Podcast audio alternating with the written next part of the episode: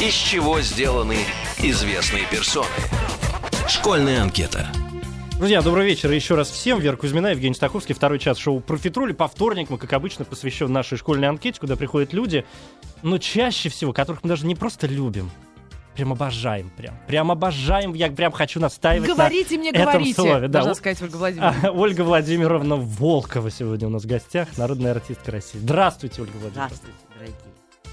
Ой, ну прям налюбоваться могу, ты понимаешь? Мы вас благодарим, что вы пришли. Нашли время, да, вырвались к нам и для того, чтобы побеседовать о всяких разных глупостях, о которых мы тут обычно разговариваем. Но для начала, для проформы, надо заполнить первых несколько пунктов школьной нашей анкеты. Значит, Ольга Владимировна Волкова, дата рождения? 1939 год. Ну, вам-то ли стесняться? Ничуть. Вот. Видите? Значит, родилась в апреле. 15 числа, 15 апреля 1939 года. Это Овен, получается, да? Овен, да, это видно по лицу. Город-герой Ленинград. Город-герой Ленинград, конечно. Да, да.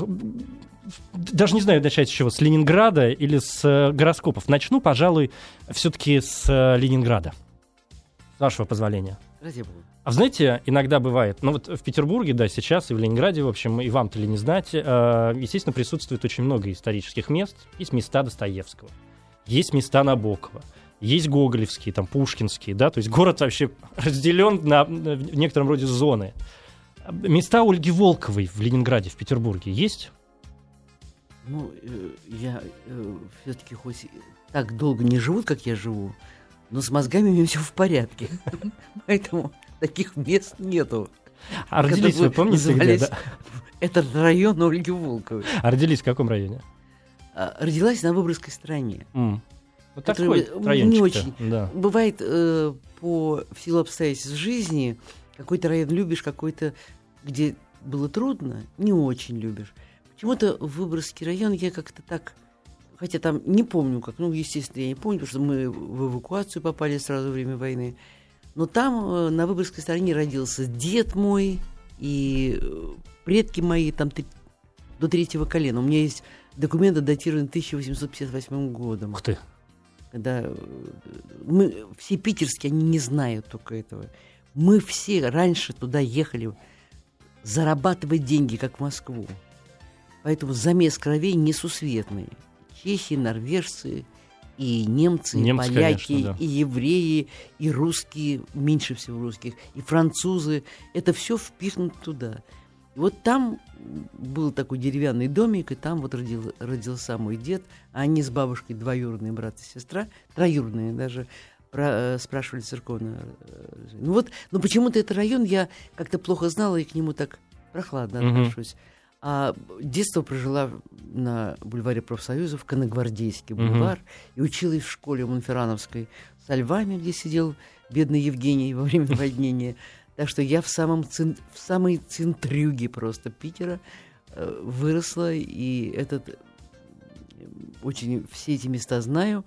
А потом уезжала. Я поменяла мест 15. В Петербурге, в Ленинграде, да? Да, да, переезжала, в силу обстоятельств разных. Поэтому я люблю и выселки, я люблю и центр, я люблю все. Первое детское воспоминание. Самое-самое первое, когда вы себя помните. Что это были за обстоятельства или что это было за место, может быть? С кем? Ну, наверное, это эвакуация была, Ташкент и какой-то кишлак. Я все время удирала, я была текучая девочка. Я была мелкая, если мне было года 4, мне давали 2. И я все время, как блоха, куда-то сматывалась, и мама меня искала. И вот я, по любопытству жуткому, я помню запах паленой шерсти, то ли рога палили каких-то. Это Ташкент. Овцы какие-нибудь были. Там тоже, да? Ну, это паленая шерсть. Там какие-то вот такие бараки стояли. И вот я в чьей-то семье постоянно присутствовала в нерусской, а у ташкентцев, узбеков. Да. И даже маме предлагали колым за меня. Да ладно, в детском в таком возрасте? Да. Чего себе? А зачем? У них же наверняка своих детей было куча. Ну, такое количество приехало. Люди же ведь прямо кидались во время бомбежки, выскакивали в ночных рубашках, без вещей, голодали. Ворык, я помню, упала. Тоже потому, что моталась. и жуткое количество жужелиц, которое я брала в руки, потом стала бояться, а в детстве не боялась. И жуткие малярии, вот это мы болели все. И потом папа приехал к нам, как-то вырвался уже, когда, видно, сняли. Каким образом, не помню. И стоял, Новый год, стоял веник вместо елки, потому что традиции у нас очень сильные. Мы справляли Новый год, повесив на веник. Какие-то бумажные штучки, да? Да, нам сделали подарок. А как вас родители в детстве звали? Ну или, может быть, вот эти люди, у которых вы жили? Это неприлично произнести Боб-Чмоп.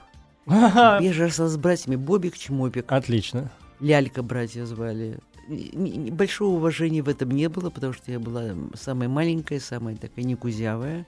Вот к разговору о вашем некрасивых детях, да? Предыдущему разговору, вот маму очень жалели. Очень красивые братья, мама красивая, очень бабушка, дед красавец был. А маму очень жалели, что...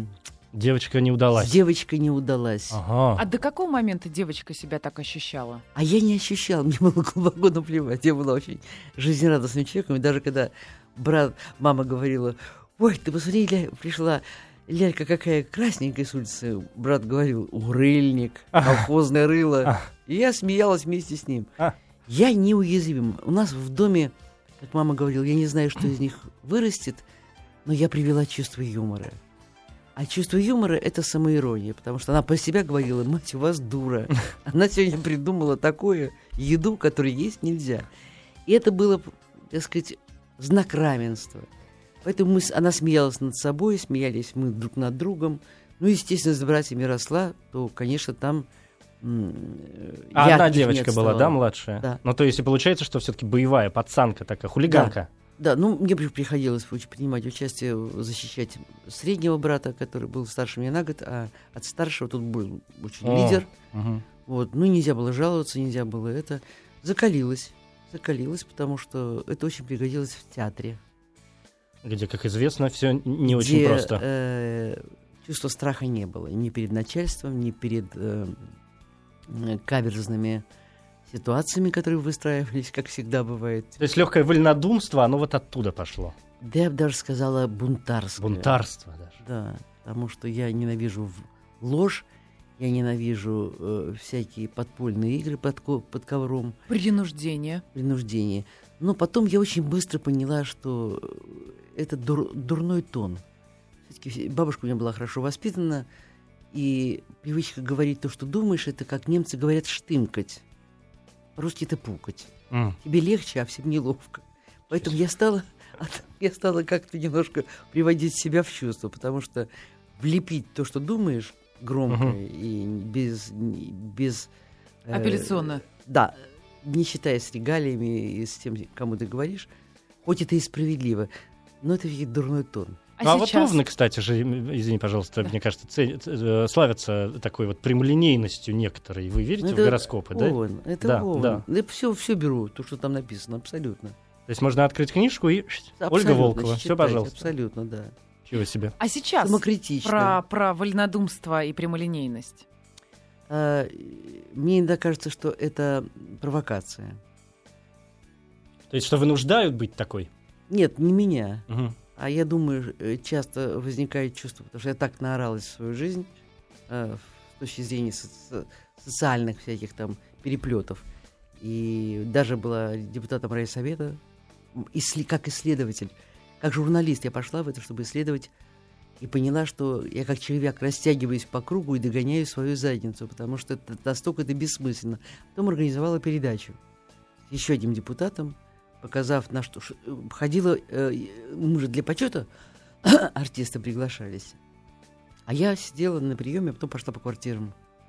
Организовала огромную передачу, и вот там все сказала, все, что я думала. Это перестало быть бессмысленно? Я поняла, что это бессмысленно, потому что, когда я требовала у одного инвалида починить пол, а мне говорили, что у другого вынут половицу, потому что все разворовано. А воз ныне там. Когда много-много всяких там вещей было, не хочется говорить, это бытовая история. Про вещи. Бытовая история, но совсем про другие вещи.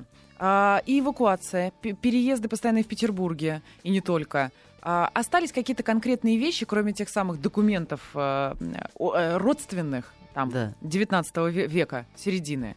Какие-то конкретные вещи ваши или вашей семьи? Традиции. которые в доме были, остались во мне, и, слава богу, взяли дети мои. То есть это главнее, чем конкретное материальное что-то? Это конкретнее. Потому что это всегда... не хрусталь и не жемчуга? Нет, этого ничего нету, потому что жить так, как я живу, это значит жить в довольно определенной социальной группе, где нет жемчугов, и это потому что за это надо платить, если ты не высовываешься и не пытаешься обслуживать свою персону. А есть этому настоящая ценность? Или... Настоящая ценность традиции, которые вложили бабушка была бабушка, центр, да, прабабушка, конечно, есть. Расскажите про традиции. А что это? Традиции, конкретно, это, во-первых, отношение к детям. Это никогда ничего не говорить, взрослые не могут говорить при детях, как бы они не устали, как бы они не отсылаются, как сейчас, к телевизору. Плохо говорить о других, плохо говорить о начальстве или о ситуации там на работе. Это со взрослыми мы за столом сидели только в Рождество и то до определенного времени. Это считалось... Мы не должны были слушать взрослых разговоров. Нас занимали. Мы не болтались. Нами занимались. Нам организовывали игры, нам читали. Нас водили в театр, нас возили там, в цирк. Нам посвящали время. Нами занимались. Если не было фантазии, нам будили фантазию. Творческую фантазию будили. Прививали чувство юмора, читали очень много. Вот я выросла на Аверченко, который был никому неизвестен. Ну и тоже довольно скандален. Да. Тоже бунтарь. Дурным тоном считалось давать детям деньги. Мы на карманные расходы? Да, мы должны были придумать. Ну, давали там на еду, когда уже в школу. А так вообще, если подарок делать, только творческий. Поэтому напиши, нарисуй, придумай. И это принималось... огромной семьей, всегда нас было 10, так и осталось. Семья 10 человек. До сих пор у меня 10. Волчья стая 10 человек. Вот. А раньше были, вот, значит, да, у деда. И это очень всегда поддерживалось. Мы всегда жили вместе.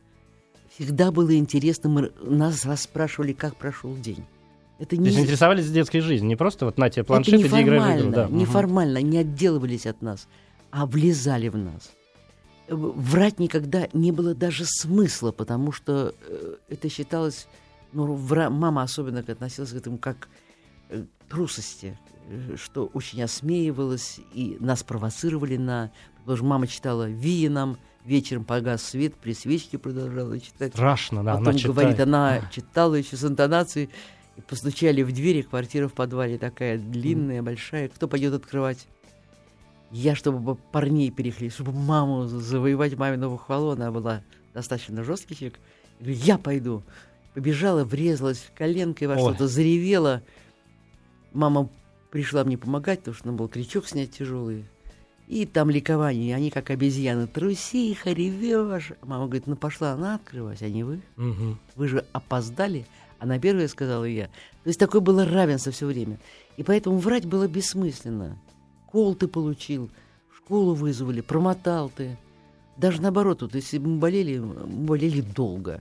37,2 сразу в кровать, что-нибудь вкусненькое, читают тебе. Это был праздник. Болеть праздник? Болеть – это праздник. Хотя всего 37,2. И 3 дня, чтобы была нормальная температура. Потом пишется записка от родителей. Угу. Да. И даже писали записки, когда мы просыпали. Последний раз, но... Нас покрывали.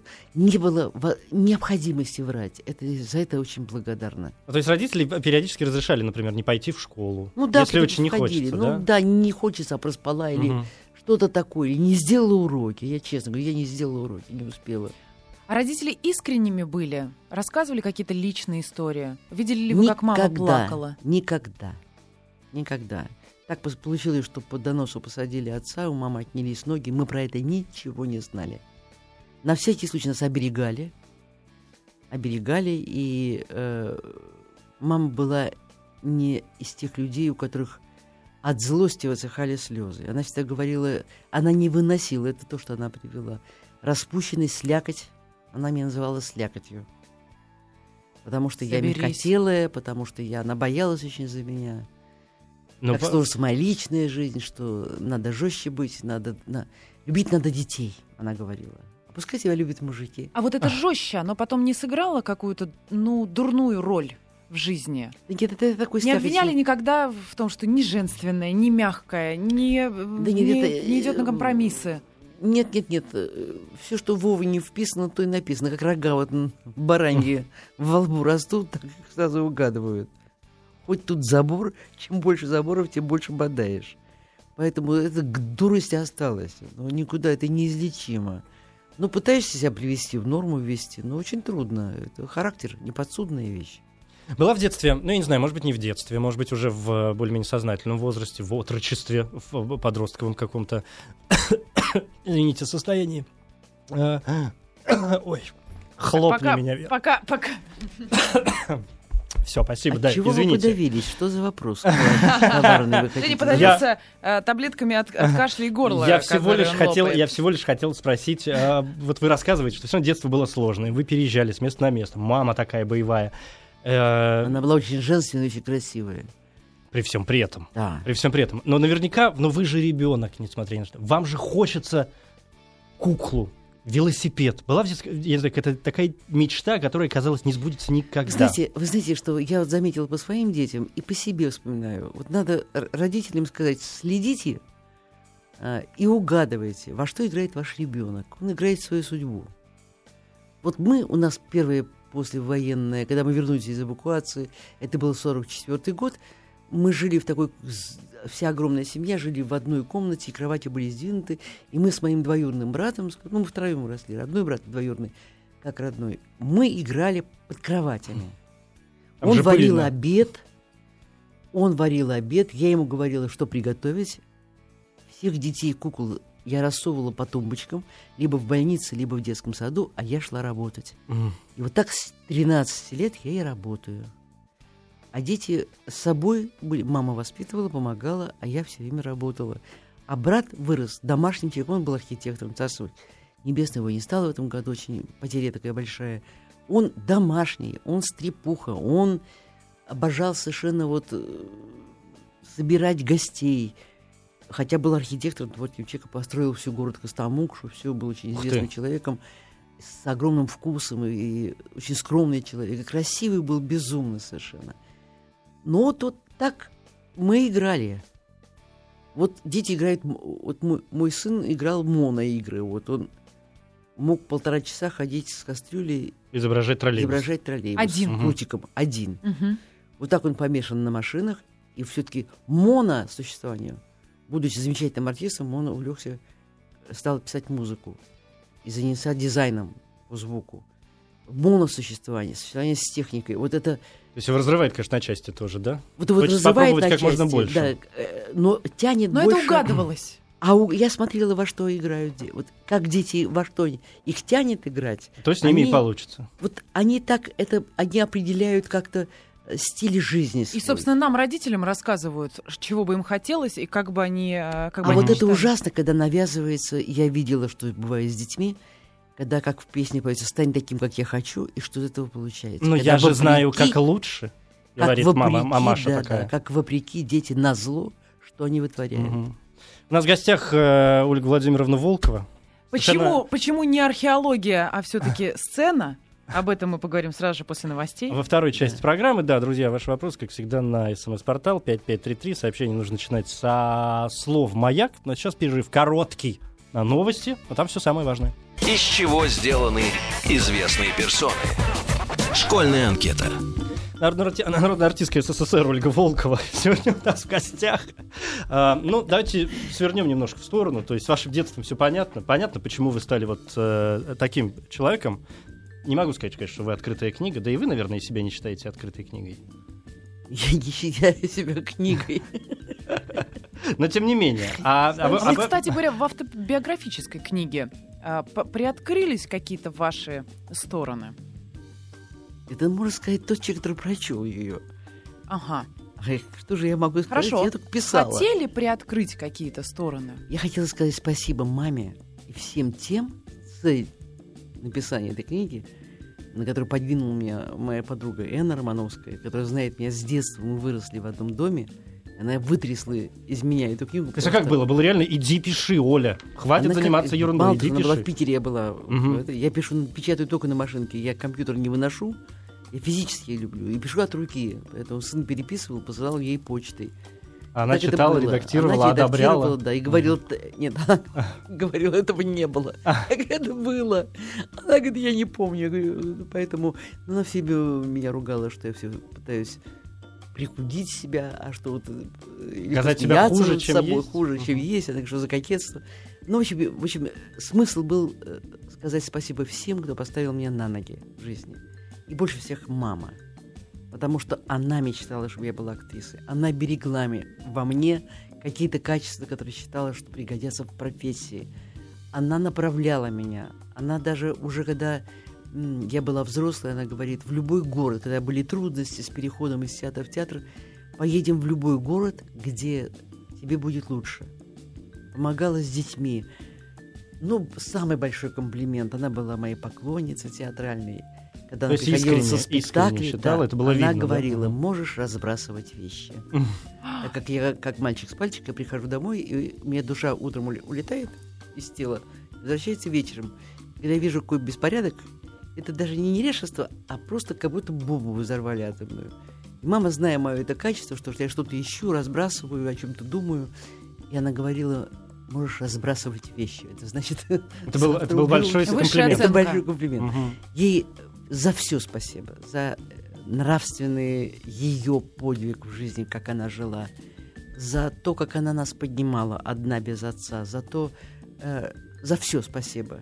И бабушке, и дедушке, и многим педагогам, и многим моим коллегам.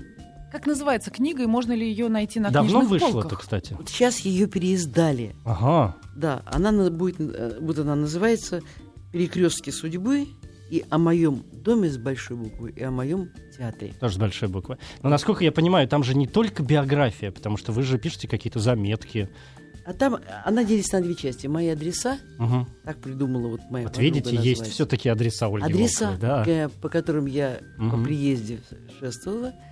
И моя мастерская. Это как из чего, да вы знали, из какого ссора, как говорится. Ага. Это уже моя, из чего я делаю все хуже и хуже предложения, все меньше и меньше. То один съемочный день, то два. Люди не жизнеспособные, и вообще таких людей не бывает. Значит, надо, это как алгебраическая задача с двумя неизвестными. Нужно решить. Это очень даже азарт. Это я не прихожу в отчаяние, а в восторг, потому что нужно придумать ее социальное происхождение, нужно придумать за счет костюма, за счет грима. И вот я об этом пишу. О том, из чего складывается роль. Вот. А сейчас все менее интересно становится. Но вот вы же смотрите, конечно, по сторонам. Вы же понимаете, что происходит. Нет, по сторонам очень интересно смотреть. Люди все интереснее и интереснее. Персонажи на улице все интереснее и интереснее. Вот я о них тоже написала, потому что такие встречаются. Например, что это? Да. Ну, какие-то уникальные люди. Я когда приехала в Москву, столько предложений кидалась в телевидение. Говорит, давайте в какую-то газету прибежала. Давайте сделаем рубрику «Объяснение любви». Давайте говорить друг другу бледность. Такие персонажи встречаются. Я их всех помню. Они все живы. У меня такое ощущение, что у меня... не мозг, а какая-то копилка. Они все застревают и в сердце, потому что их запоминаешь. Простые, обыкновенные люди, уникальные совершенно. Которые вы потом перекладываете иногда и на свои роли. Ну, я не могу сыграть мужскую роль. Вот есть такой вот человек, который встретил в Греции, русский, еще из потомственных княжескими корнями. Хотя на сурочке говорит, потому что сосланы были под Житомир. Это судьба. Я влюбилась в него, я трясла всех. Давайте снимем про него... Хотела, уговорила его книгу написать. Потом говорю, давай снимем документальный фильм, чтобы сделать людям подарок. Вы знаете, хочется жить, когда встречаешь вот таких людей. Это может быть в деревне. Проводницу не могу забыть, которая с улыбкой подавала чай. Она говорит, это мои дети. Просто ехала. Я ехала в Вышний Волочёк на съемку. Красивая женщина. Она говорит, мы с мужем меняемся, работаем. Я говорю, вы, наверное, устаете, ведь капризничаете. Да это мои дети. Она придумала делать бутерброды втихаря, хотя, может, Анна Пенстанция не подозревает, что это можно. Но кто-то ведь хочет есть. Она из дома тащит бутербродик, чай заваривает. Ей не лень вытащить вещи, если в 5 утра вас никто не встречает. Давайте я вам помогу. Я забыть не могу ее. То есть вы продолжаете встречать людей, которым не все равно? Я, когда вот мы с моей подругой Энной, когда мы были маленькие, мы боялись, когда мы будем большие, потерять два качества. Долго радоваться и удивляться. Не прошло, слава тебе, Господи. Я не перестаю удивляться, какие потрясающие и удивительные люди встречаются. К сожалению, они отсутствуют в киносценариях. Почему? Особенно в сериалах. А почему, как вы думаете? Потому что пишут люди средней руки таланта. Это какая-то тема, я не знаю, причины бедствия. Уже бедствие — это не просто телевизор включать невозможно, потому что насилие, кровище или да, очень бандиты, убогая, или... убогая, бытовая... Я сыграла на эту тему фильм «Внутри», и вижу, продолжается, и продолжается. Бедные, богатые, тема Золушки, тема... А куда? Тем-то не так и много. Красивые, страшненькие. Да, да. Ужасно все. Это печально, потому что столько фильмов. Вот у меня замечательный фильм лежит на полке. По Сухово-Кобылину. Называется «Полонез Кречинского». Трилогия, длинная роль с трансформацией. Уже умерло 3 человека, и Абдулов, и... Которые там снимались тоже, да? И Бехтерев, и еще кто-то с гениальной работой. Слушайте, да сейчас 2 человека из 1000 знают, кто такой Сухово-Кобылин. А? Я говорю, сейчас 2 человека, может, из 1000 знают, кто такой Сухово-Кобылин. Но ведь это про нас, про сегодняшний день просто... А зачем нам про нас? Нам про нас неинтересно. А снято... Там нету экшена. Мы снимали в имении Островского, в его кабинете. Это чаепитие, когда постукивают ложечки. Это неспешность, это подробность деталей. Потрясающий художник по костюмам, потрясающий оператор, который делал по Тропинину портреты. По тропининским портретам делал свет. А почему лежит на полке-то? Почему не выходит? Потому что не надо. Не надо людям, которые занимаются... выстраиванием репертуара на телевидении, иначе бы невозможно. Я не могу смотреть телевизор. Я не могу видеть насилие. У меня поднимается давление. Угу. Хорошо, что вдохновляет? Вдохновляет? Кроме книжки, вот тех самых людей. Книжки, дети. У меня такая большая семья, мы так полноценно живем. География вдохновляет? География. Если есть возможность, если есть возможность, и когда там нету прорывов материального, а есть возможность, конечно. Есть места, куда хочется возвращаться? Да, я бы сначала влюблена была в Швейцарию, потом попала в Эдинбург, я влюбилась в Эдинбург. Очень красивый, говорят, город, да. Безумно красивый. Но я за счет того, что я в 16 лет в Москве в антреприз, я влюбилась в Россию, я изъездила от и до, от Южно-Сахалинска до Калининграда и от, бог знает, вдоль и поперек. Таких красивых мест я не видела нигде. Там тебе и Швейцария, там тебе и все, что ты хочешь. Даже, оказывается, у нас Мертвое море есть. Только загажено на Урале. Только загажено, сами же говорите.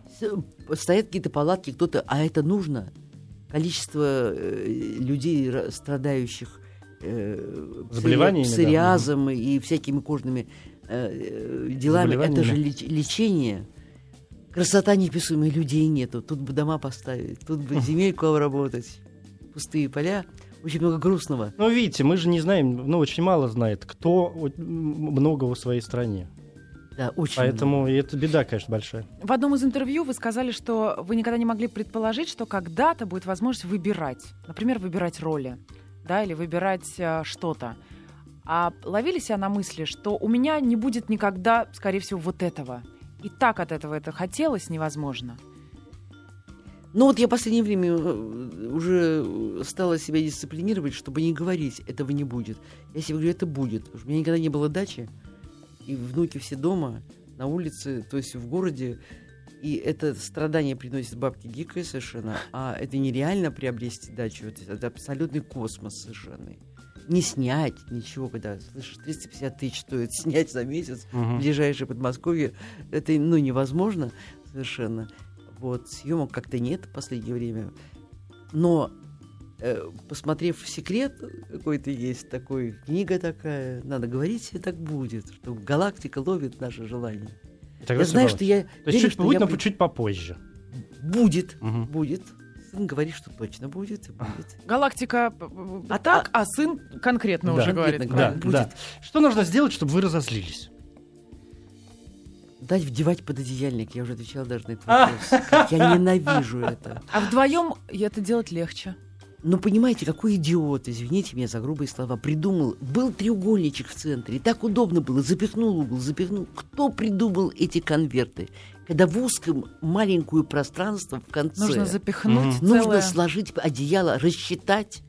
Потом оно переворачивается. И даже если муж помогает, но мне получается криво. Потом я маленького роста, а мне нужно это встряхнуть, если одна. Встать на стул. Но она в это время перевилась все. И надо все сначала начинать. Ненавижу. Мы вам расскажем секрет, мы с Женей знаем. Мы его даже выкладывали в видеоверсию, как быстро... Просто надо взять ножницы, воткнуть. Я теперь знаю, что... Да, и разрезать дырку в середине. Я сделаю дырку в середине. И не буду даже... Оверлок, у меня нет машины, я не умею шить. Не буду, пускай она будет трещать, пускай будет в центре дырка. Зато я довольна. Что всегда есть в вашем холодильнике? Всегда есть, должно быть. Всегда овощи. Овощи. Какие? Ягоды. Ну, помидор или картофель? Разные овощи. Нет, картошки нет, картошку нет. Капуста, морковка, свекла, перцы. Есть что-то из вкусняшек, чем себя радуете иногда? Я очень люблю. Сейчас я чернику, мне и надо. И я вкуснотища какая. Обожаю, конечно, чернику и черничные всякие. А муж сошел с ума, он замечательный художник, заслуженный деятель культуры Владимир Алексеевич Ковролев. Купил мультиварку. И все, и понеслась. И теперь это угроза. Угроза для веса, потому что он начал печь пироги. Поэтому такие вкусные, так вкусно печешь, что никогда в жизни не подходил. И какие он варит каши, какие он делает замечательные супы. Смотрите, друзья, никогда в жизни человек не подходил. А сейчас что произошло? Раз. Ну, а с другой стороны, да, вы же помните... Где это было 30 лет назад, когда это было так необходимо. Ну, а вы же помните это известное выражение Фаины Григорьевны Раневской, которая говорила, что жизнь слишком коротка, чтобы тратить ее на диеты и жадных мужчин. Так вот, может быть... А вы сидели когда-нибудь в жизни на диетах? Ну, да, конечно. Было много. И когда я была беременная, и один раз, и второй раз. Нет, ну это понятно. Это беременность, это отдельный повод. А так, чтобы все, с завтрашнего дня я не ем. Нет, ну ей бывает вынужденно. Извините, все-таки мне не 15 лет, и есть вещи, от которых надо отказываться. Очень тяжело, но надо. Ну, стараешься об этом не думать. Понятно, принимается. Вы говорите много о книжках, что продолжаете. Ну, там приходят многие люди, которые говорят, мы не успеваем читать вообще. То сценарии какие-то, например, то работы много, то еще что-то. Говорят, нечего, все приличное перечитали уже. Ваше последнее открытие литературное? Ну, то, что вот... ну, во-первых, это сейчас вышло... Мне невестка дала почитать, и я уже вцепилась и думала, как перегнать на... Это все неизданные рассказы Набокова. Потрясающе совершенно. Просто потрясающе. В каждой фразе я умираю от каждой фразы. Я очень люблю Набокова.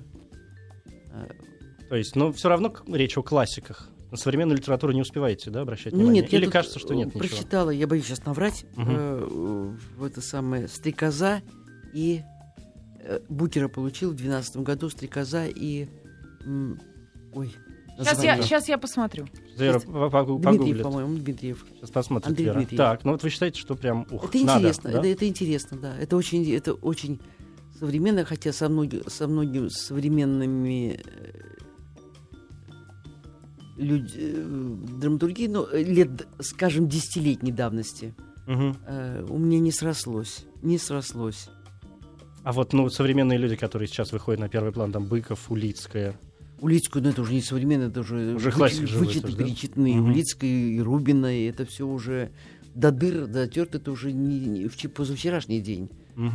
Но все равно муж читает у него сразу, он книгочти сумасшедший, у него сразу у нас очень большая библиотека. Значит так, пошли мы смотреть, с кем «Стрекоза», через минуточку вернемся. Школьная анкета. Ольга Волкова сегодня в «Школьной анкете». Ну, во-первых, мы разобрались, с Букером. Сразу извиняется, крестьянин и тинейджер. Да, Андрей Дмитриев. Замечательная литература.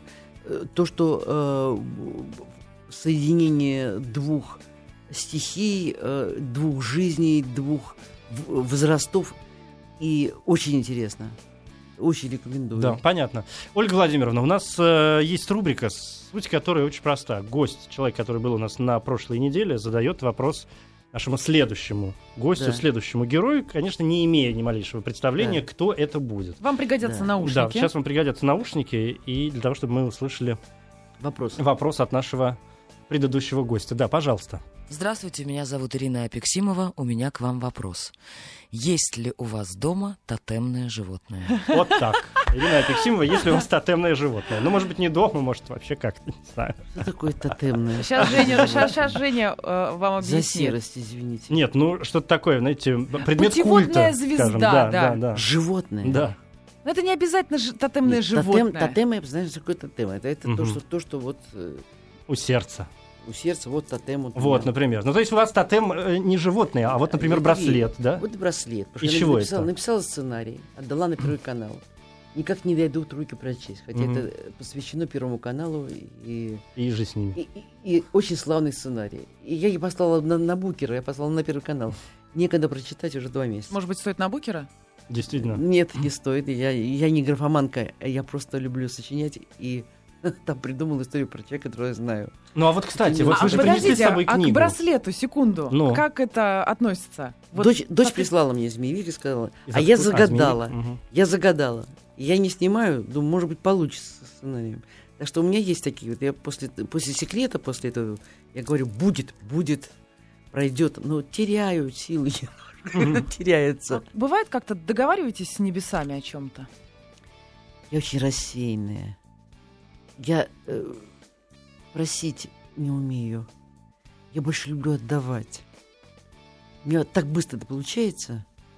Что я не успеваю. Отдать, что не успеваю попросить. Забываю, что можно попросить. Соседи принести соль, когда ты заболеешь. Я забываю о таких простых вещах. Я очень быстро живу. Несмотря на свой преклонный возраст, у меня какой-то совершенно синхрофазотрон в башке. И начинает он врубается утром и вырубается ночью. А было в юности, когда вы себе представляли себя вот в таком возрасте, как сейчас? Вот какой я буду?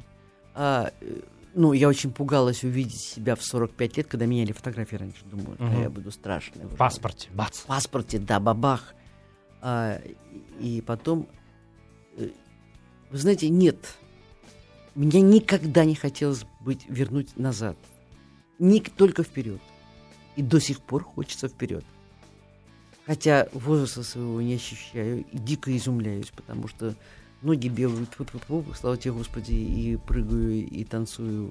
Люблю танцевать, и люблю хулиганить, и внуки не дают возможность отсидеться. Что чистая правда, я был на нескольких ваших спектаклях, вы же скачете там, как я не знаю кто, и на карачках она ползает, и прыгает она со стула на стол, и что-то еще куда-то. Это замечательно, потому что, это так Бог дал такую возможность, что сохранность какую-то, хотя переболела всякими болячками.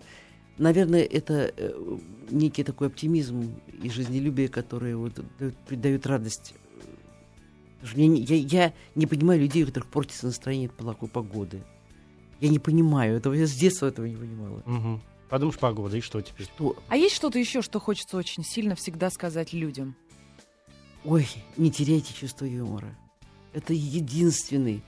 И я могу адресовать вопрос. Вам. Вы когда-нибудь страдали от того, что вы почувствовали, что вы потеряли чувство юмора?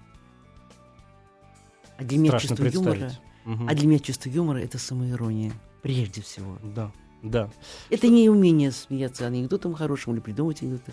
Это самоирония.